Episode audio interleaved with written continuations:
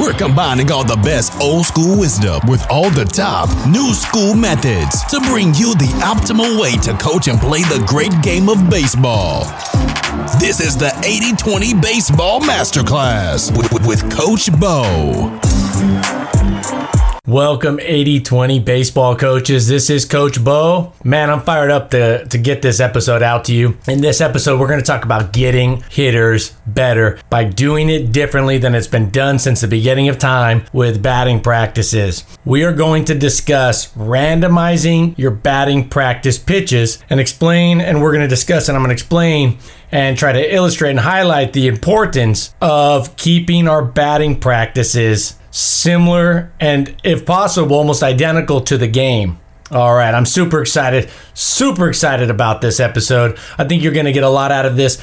And my goal is by the end of this episode, you you are not going to look at batting practice at all the same. And when I say that, I'm speaking to most of you coaches out there because the mindset and the approach to batting practice has been the same, stagnant, same way of going about it, the same method for so long 100, probably over 100 years of just simply throwing up that batting practice fastball. This was about 20 years ago. I asked a, a, hitting coach. I was playing professionally, so it's probably about 15 years ago. And I was I asked the coach. I said, "Why do you guys not, you know, make it a little harder in batting practice? And why don't you throw changeups and breaking balls and things like that?" And the answer I got, and it's the same answer I've received since then, as I've asked so many coaches this same question. Well, you know, we, we just want to get their confidence up. You know, we want the hitter to be confident. Now, in that particular case, we're talking about before a game. But I've also had many coaches tell me this during the practice time. And it just absolutely is perplexing to me that this particular way of going about baseball practice and game prep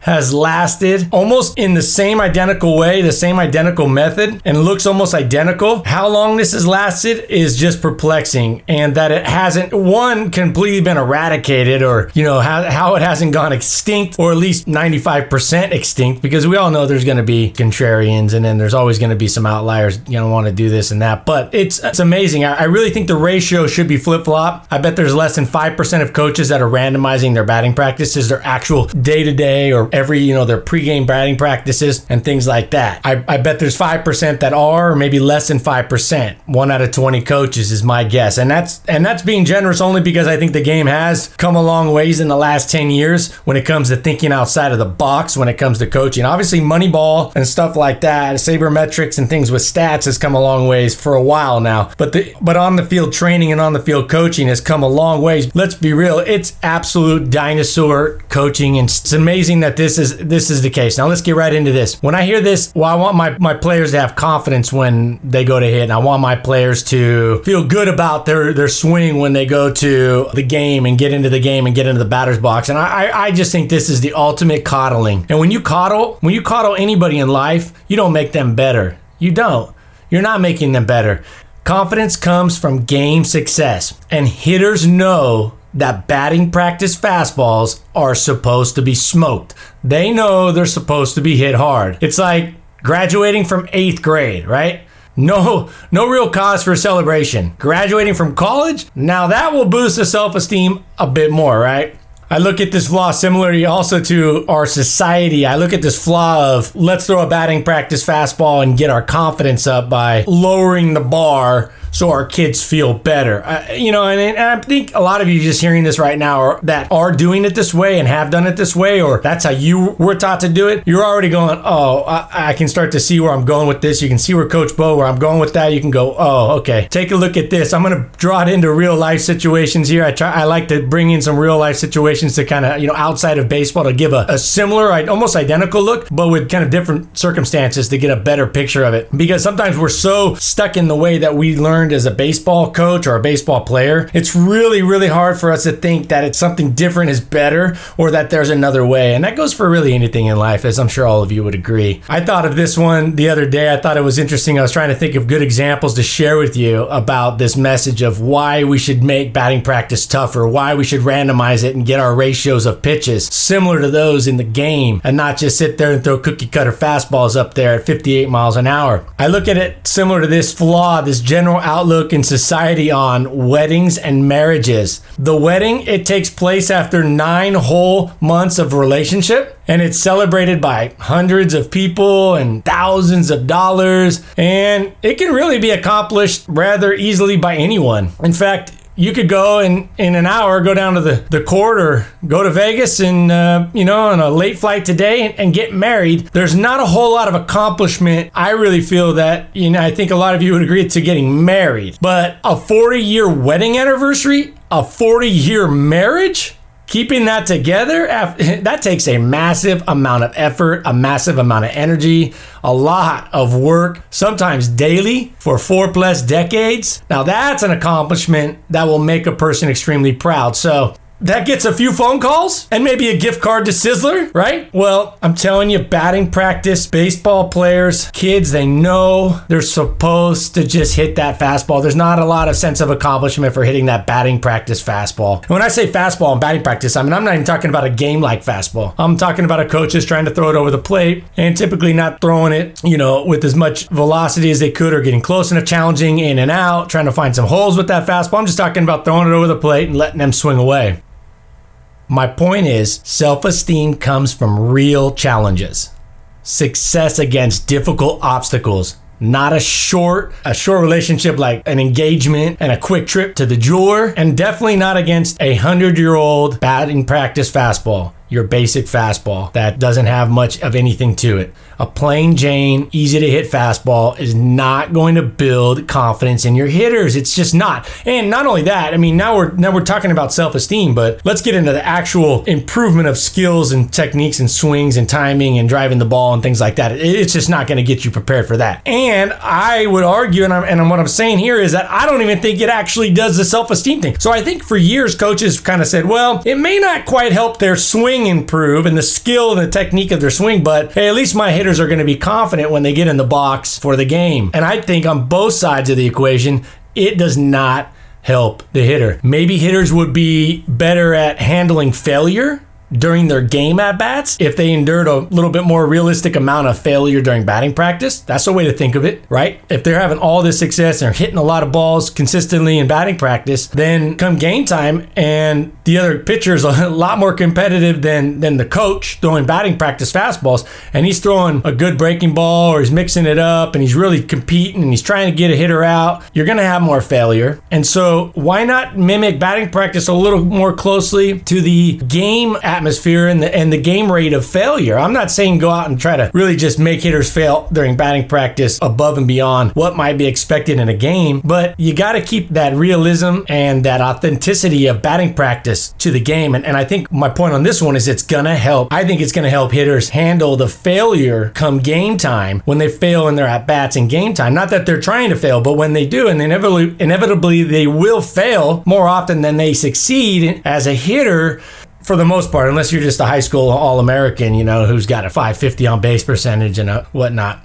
but they're going to fail more often than not. And so I think that kind of better prepares them for the game, having a more realistic batting practice. So also another another example or another reason why I think that it's really important to have batting practice mimic the game. There's really no urgency to make adjustments and fixes and improve during practice when everything is roses and players are just crushing the ball off the wall and crushing the ball and hitting just at the worst case they're hitting a hard ground ball the vast majority of the time. So there's not going to be much urgency. There's not going to be the desire to make a lot of fixes because the struggles just aren't really there. And if they are, they're few and far between because the pitches they're seeing are just meatballs and everybody's getting their home run swing on and whatnot. So I look at this like an analogy to like taking a test in school. Batting practice fastball. If that's all you see is a simple fastball and BP. And worse is when you see an underhand toss, a soft toss, underhand. That's one thing if you're doing it in the cages as a drill, but I see this out on main diamond batting practice drills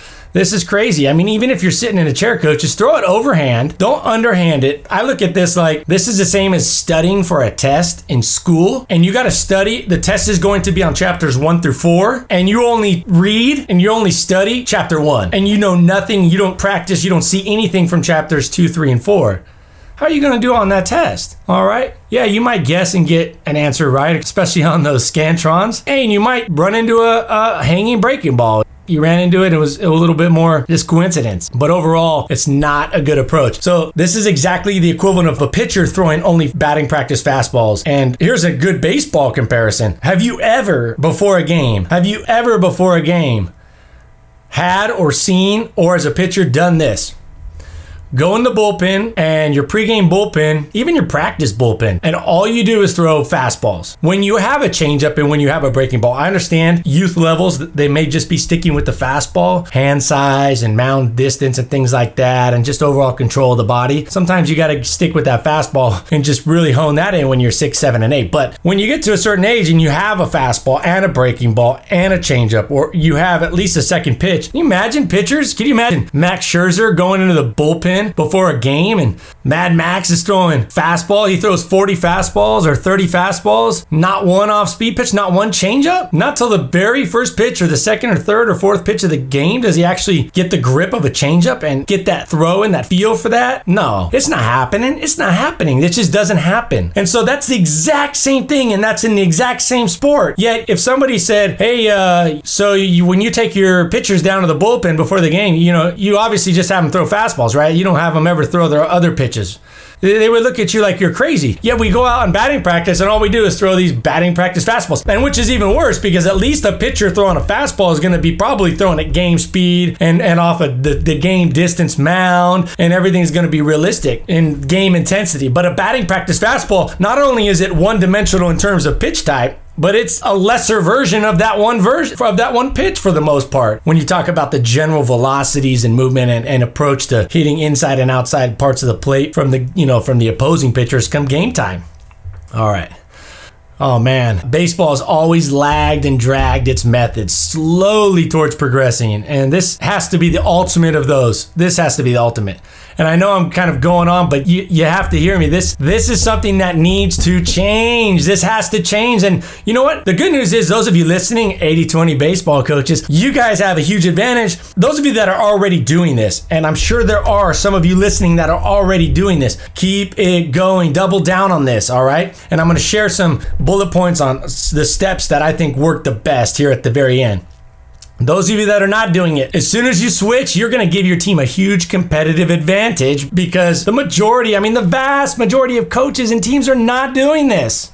You know, it's an interesting note here is you are seeing major league hitters. I've seen uh, an improvement. I haven't seen the, the stats and the data on this, but it seems like I've seen an improvement on them hitting off speed pitches and things like that, especially the breaking ball. And I think a big part of that's probably related to them in, in their training, not their batting practice, but in their training, whether it's in the tunnel, under the stadium, or their own personal training in the off season. I think a lot more of them are using and hitting a lot. Uh, they're, they're turning those pitching machines, velocities way up. They're getting closer, so they want to mimic something being 100 miles and 105 miles an hour. So when they get in the game and that 95, 96 is not super extreme to them. I also see the pitching machines these days are there's a lot of good pitching machines out there that you can randomize the pitches, and I think, but they're expensive. But I think these professional teams, college teams, high level high school teams, these teams that can afford it are getting those, and it really, I think it's helping the hitters react and not just sit there dead red, and it's making it more game like. So thus they're going to have more success when the game comes around. So I'd be shocked if the entire baseball world is not looking back in just 10 or 20 years. Now, remember, this has been something, a method that's been going on, a strategy, a, really not even a strategy, just kind of a, a way of practicing and pregame prep that's been going on for 100 years. So when I say I'd be shocked in like 10 or 20 years if we're not all laughing unanimously about the fact that 99% of batting practices are so far from replicating an actual game, an actual at bat in a game, I would be shocked if, if we're not looking back and just kind of laughing at it and just like, can you believe all they used to do, all they used to is throw? I mean, I don't know. I, I it would shock me, but then again, baseball is so slow and people are so just kind of stuck in their ways. And this is how my grandpa did it. This is how my dad. This is how my coach in high school did it. And I don't. It's hard to see something when it's not the normal when it's so different. Not that it's so different to throw multiple pitches, but it's so different than just what's really been out there for so long.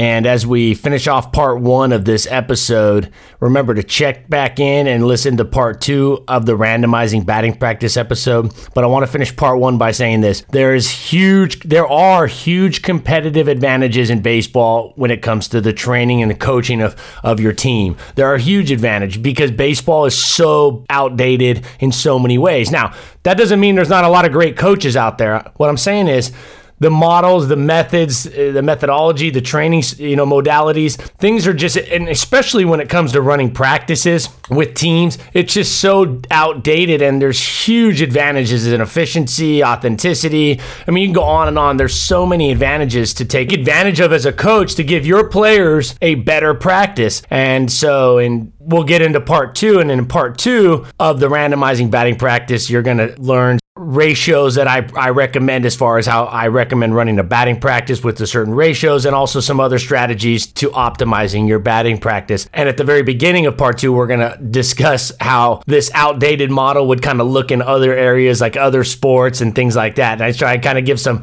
hypothetical examples of how other sports would look if this is how they were doing it. And again, it, it gives you a chuckle, but it also gives you a little bit of context and in that we can see how poor baseball training is and how far it has to go when it comes to a training, uh, when it comes to practices. The individual training has made leaps and bounds. The Drivelines, the Eric Cressey's, the Texas baseball ranch, the Tom Houses, the Florida baseball ranch. These guys, they've made huge strides with that. And in all your local areas, all your local spots have made big, big strides. But when it comes to that team coaching and running a practice and running it efficiently as a coach, as a head coach, there are some huge advantages. And we're going to get into that in part two. So make sure to check out part two. Now, before we get, or before I see you back here in episode 35 for part two of the batting practice training and the applicable part, the actionable steps that you can use out there in batting practice to make your batting practice better, I want to share with you a bonus here. I read an outstanding article the other day by Mike Reinold. Mike Reinold is over at MikeReinold.com. Mike is in Mike, R E I N O L D.com. If you are high school coach, definitely a college coach, a pro coach, you need to read all of his stuff. If you're a youth coach, it may be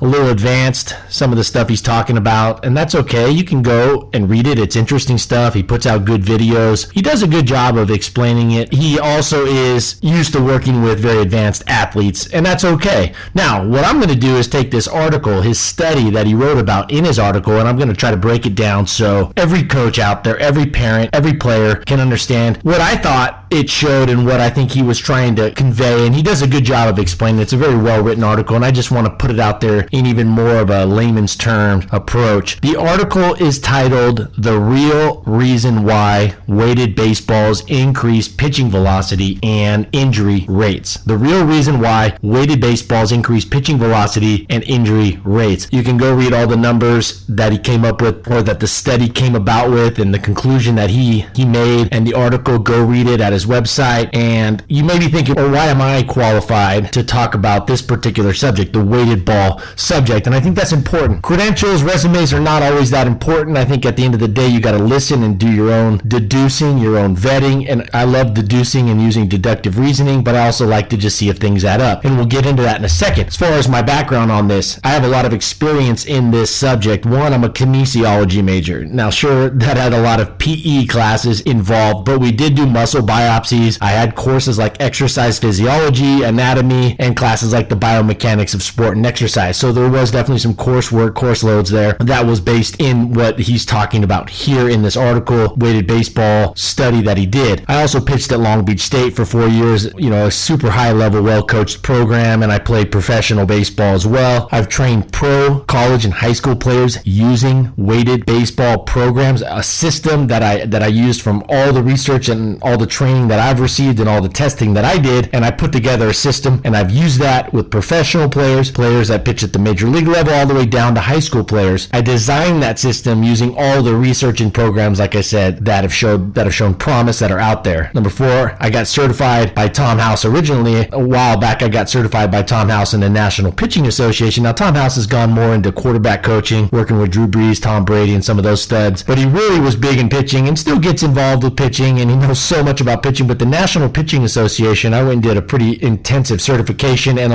much of it was based on weighted ball training. Some of those practices have come about and evolved and changed that, that we learned, but the understanding of it was very much discussed at this training. Also, I've been over to Driveline. I flew over to Driveline earlier this year, and I watched all their athletes in action. I watched closely. I got a good tour of it, so I've seen Driveline in action. And lastly, I've done the majority of the weighted ball exercises that are discussed in these programs, that are done in these programs. I've felt firsthand what's going on in the arm, in the shoulder, in the recovery periods after using weighted ball throwing programs. In fact, I was using weighted ball training back in 2004 when I was playing professionally. Now, I was kind of willy nilling it, and that's kind of what Mike gets into in this article is like, hey, these willy nilly programs, and even some of these that seem to be more advanced programs, we got to be cautious with because there are still questions to be answered. Now, Mike is a physiotherapist, an athletic trainer, he's a movement coach, he's worked with many professional baseball players, over a couple decades of experience in this stuff. You know, when you read this article, you'll see, see exactly that he knows or he has that experience, but he's very upfront about there's still questions to be answered. So,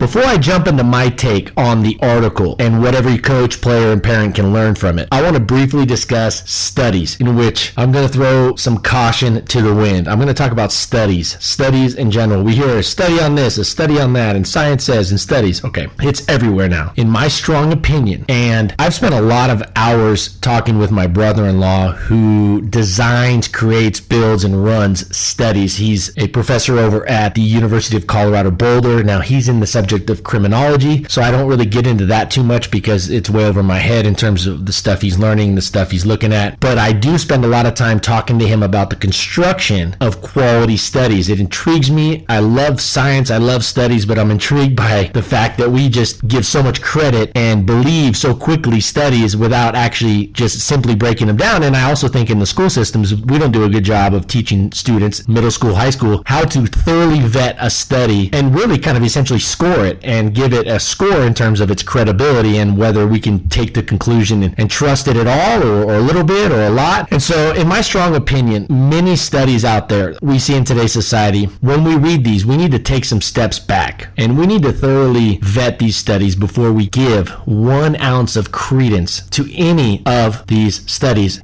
We all come across a plethora of studies, and we hear these studies get cited day in and day out. And I'll cut right to it. Here are my six steps. So, you know, there's a lot of people out there in the world, right, that are saying this is bad or that's not good, that, but they don't really give you their action plan. And I try to really avoid that. I always say if I'm going to have, I think it's a first step to know that one thing is flawed or something is flawed, you must know that there's a better way. Or how would you know it's flawed, right? Inherently, if you can dedu- deducing from that or doing using deductive reasoning, if you can say X is flawed, there should be another alternative. You can't say that something is flawed without knowing that there's a better way. You can say, hey, I don't know, it doesn't seem right, but you can't definitively say something's flawed. So I want to share with you the six steps, the six questions I use when assessing the validity of any study or any data set. And yes, what I'm about to discuss can and will help you assess any study from anywhere done on any topic or subject in the world. Any topic, any subject, any study that you come across. Here goes. Number one, sample size. How big is the sample size? How many subjects, how many things people are studied? How big is the sample size? Is it dozens?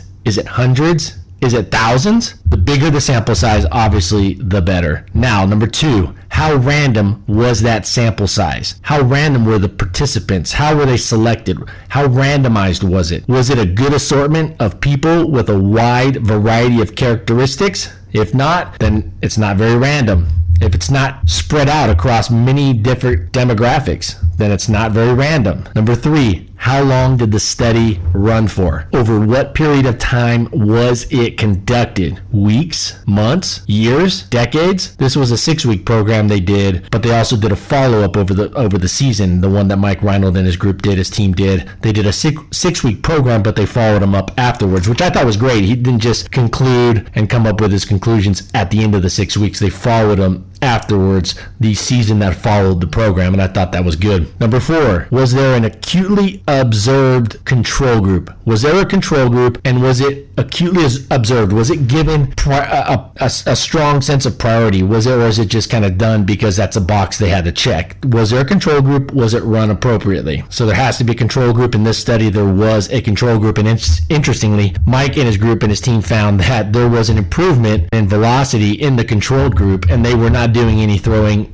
of weighted balls. Number five, speaking of control group, how many of the dozens, the hundreds, the thousands of variables that could have influenced the outcome of the study, how many of those variables that come into play that impact the outcome of the study, that impact the outcome of the results, how many of those were controlled for? Now that's different than a control group. All right, a control group is simply taking away the one variable or the two variables and not like for example in this training, the weighted ball training, they did the the control group did everything else that they normally did, but they did not use the weighted balls. They threw, they, they did strength training, but they did not use that. And that's a good start. That's good to have that control group. But the biggest flaw that I see in that I see in studies, and the biggest reason that I strongly, absolutely strongly, strongly believe that studies get way more credit and credence and they're believed far more than they should be. And it all falls on a spectrum, right? Every study falls on a spectrum in terms of credibility and the quality of the construction of that study. But to me, it's the biggest thing is you cannot control. It is so hard to control when they build these studies. It is so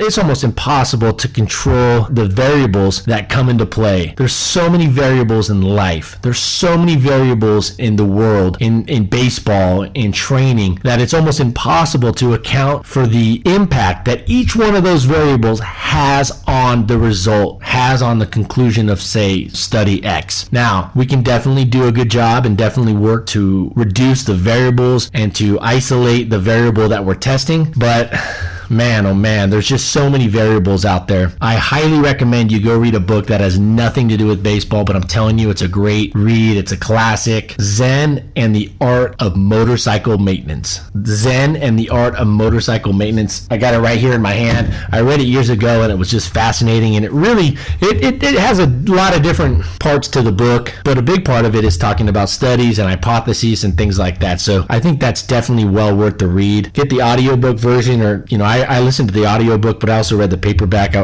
a second time. I was so intrigued by it. Definitely something that I think should be read if you're interested in all, at all, in how studies and tests and things like that in science are built and, and brought about. All right. Number six, did the test, did the study test the right thing? So, in other words, even if the results were 100% valid, even if the results of the study, the construction of the study was 100% credible. Is the information learned from the study going to move the needle? Is it is it going to make you a better pitcher? So like in this particular case, is the information learned from this study, is the information even if it's 100% accurate, even if we can take out of it, if we can draw out of this information and, and we can conclude from the study with 100% certainty, the results are those results, is that information going to move the needle that we're trying to move. And how much so? And in this particular case is our pitchers going to get more outs by doing this training our pitcher's going to stay healthier by doing this training. So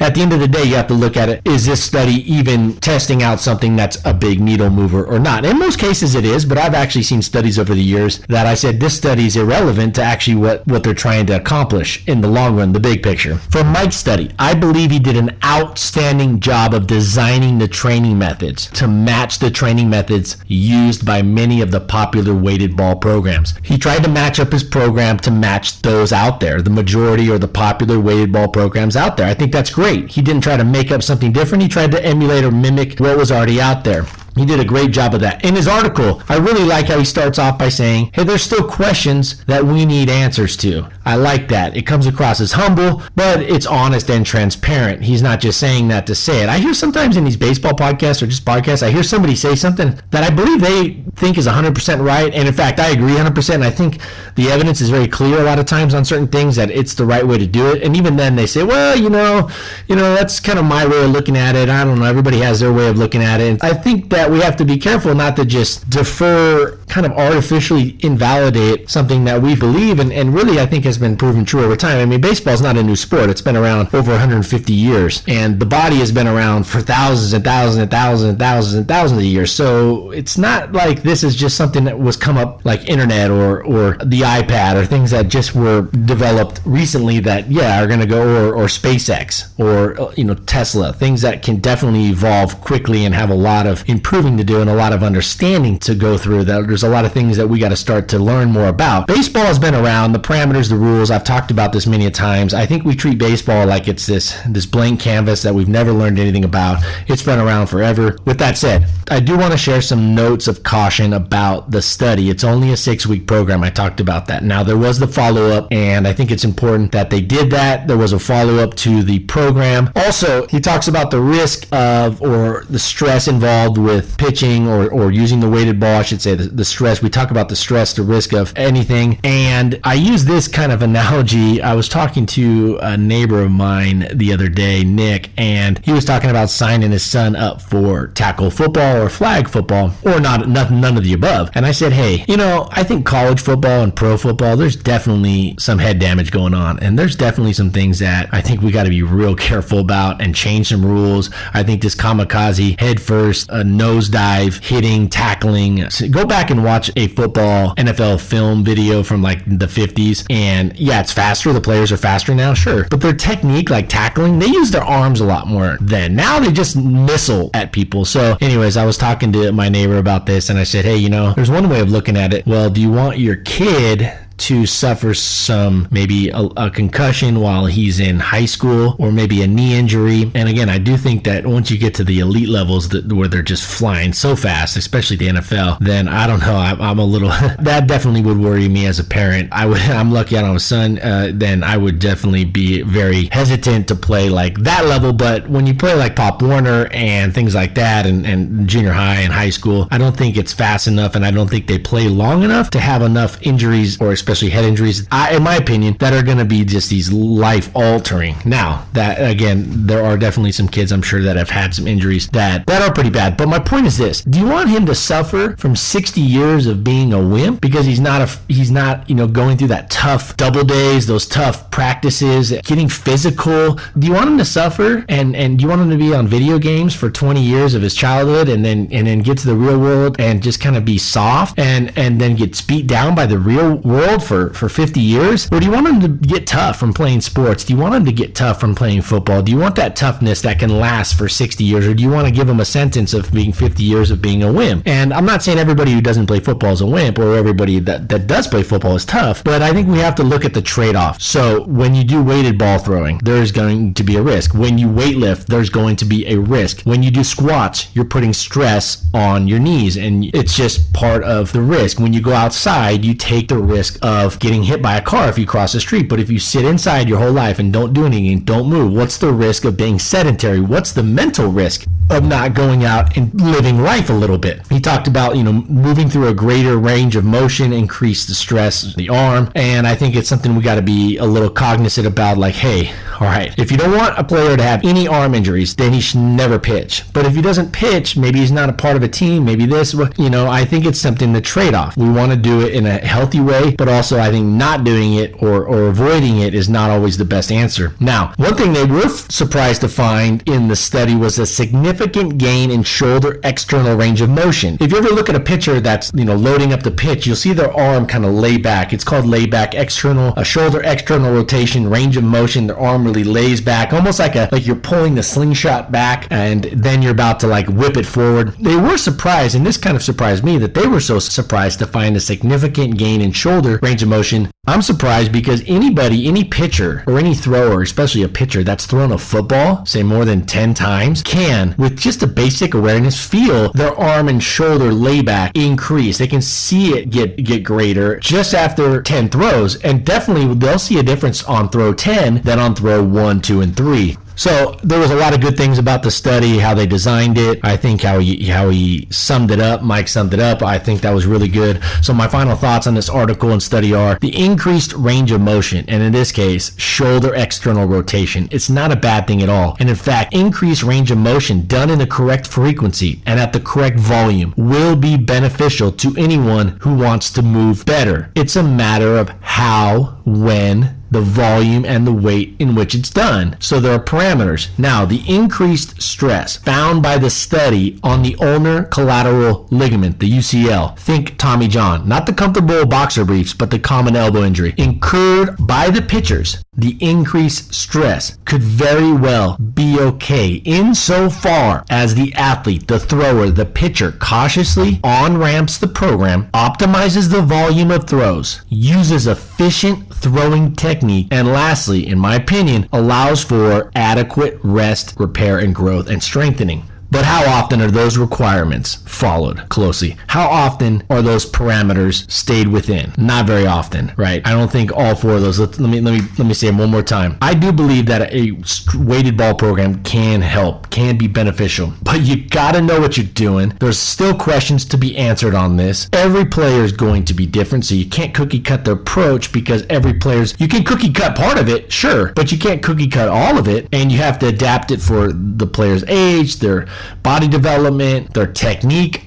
Big part of it's just their throwing technique is terrible. I wouldn't even allow a player to use it unless they got their throwing technique, say 90% efficient. So I think it's important. You gotta, you, you want to do this. You gotta on ramp cautiously. You gotta on ramp efficiently the program. You gotta optimize the volume of throws. You can't do too many in one particular session. You gotta use an efficient throwing technique, and that's something that most throwers, especially younger throwers, just aren't very good. I mean, in fact, most major leaguers and professional players have inefficient throwing techniques. So now you're adding weight to that. Now you're adding extra stress to that. Ooh, watch out. And lastly, are we allowing for adequate rest? Are we just trying to like just cram it in in, a, in say like an eight week program, or I got three weeks, or sorry, I got three months to get ready, and I'm going to do it four times a week? Well, is that an adequate amount of rest? I don't know. It doesn't seem like it, and definitely it doesn't seem like it if the volume of throws in each session and the technique is not good, or the volume is too much. So I can see why Mike comes across as a bit apprehensive as we move forward as a baseball community with these weighted ball training programs. There's a benefit, there's a risk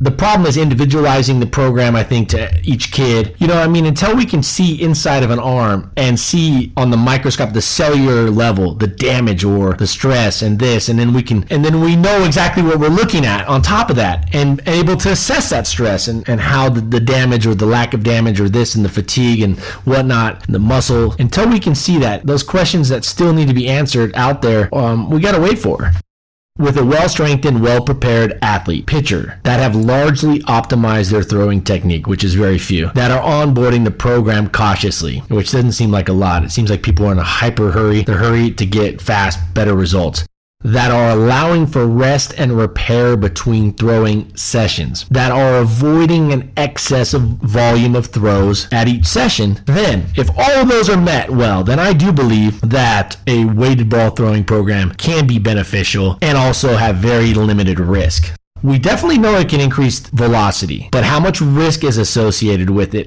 And also, one thing we haven't talked about at all here is does it improve the accuracy or does it hurt the accuracy of the pitcher? Does it improve the pitcher overall on the mound? Does it make does it allow them to get more outs more efficiently while also staying healthy? So, I wanted to touch base on this article. Go read the article if you have time, especially if you're a coach that works specifically with pitchers Definitely, if you're a pitching coach that's using weighted ball training, or a professional player, or a college player, or high school player that's using that, or you're a parent that has players using it, go read that article. But I really tried to sum it up here as best I could. I think it's really important to break it down into to a way that everybody can kind of see it and, and with some clarity and get something out of it. So if you have any questions on that, email me at coachbo at 8020baseball.com. The website, it's coming along here. I'm having it rebuilt. I wanted to make it even better. We built it about a year ago, and I just went through an overhaul to make it better for you and the people that are visiting that are coming to it. So right now it's still undergoing that build up, and I got some people working on it, and myself I'm working on it too.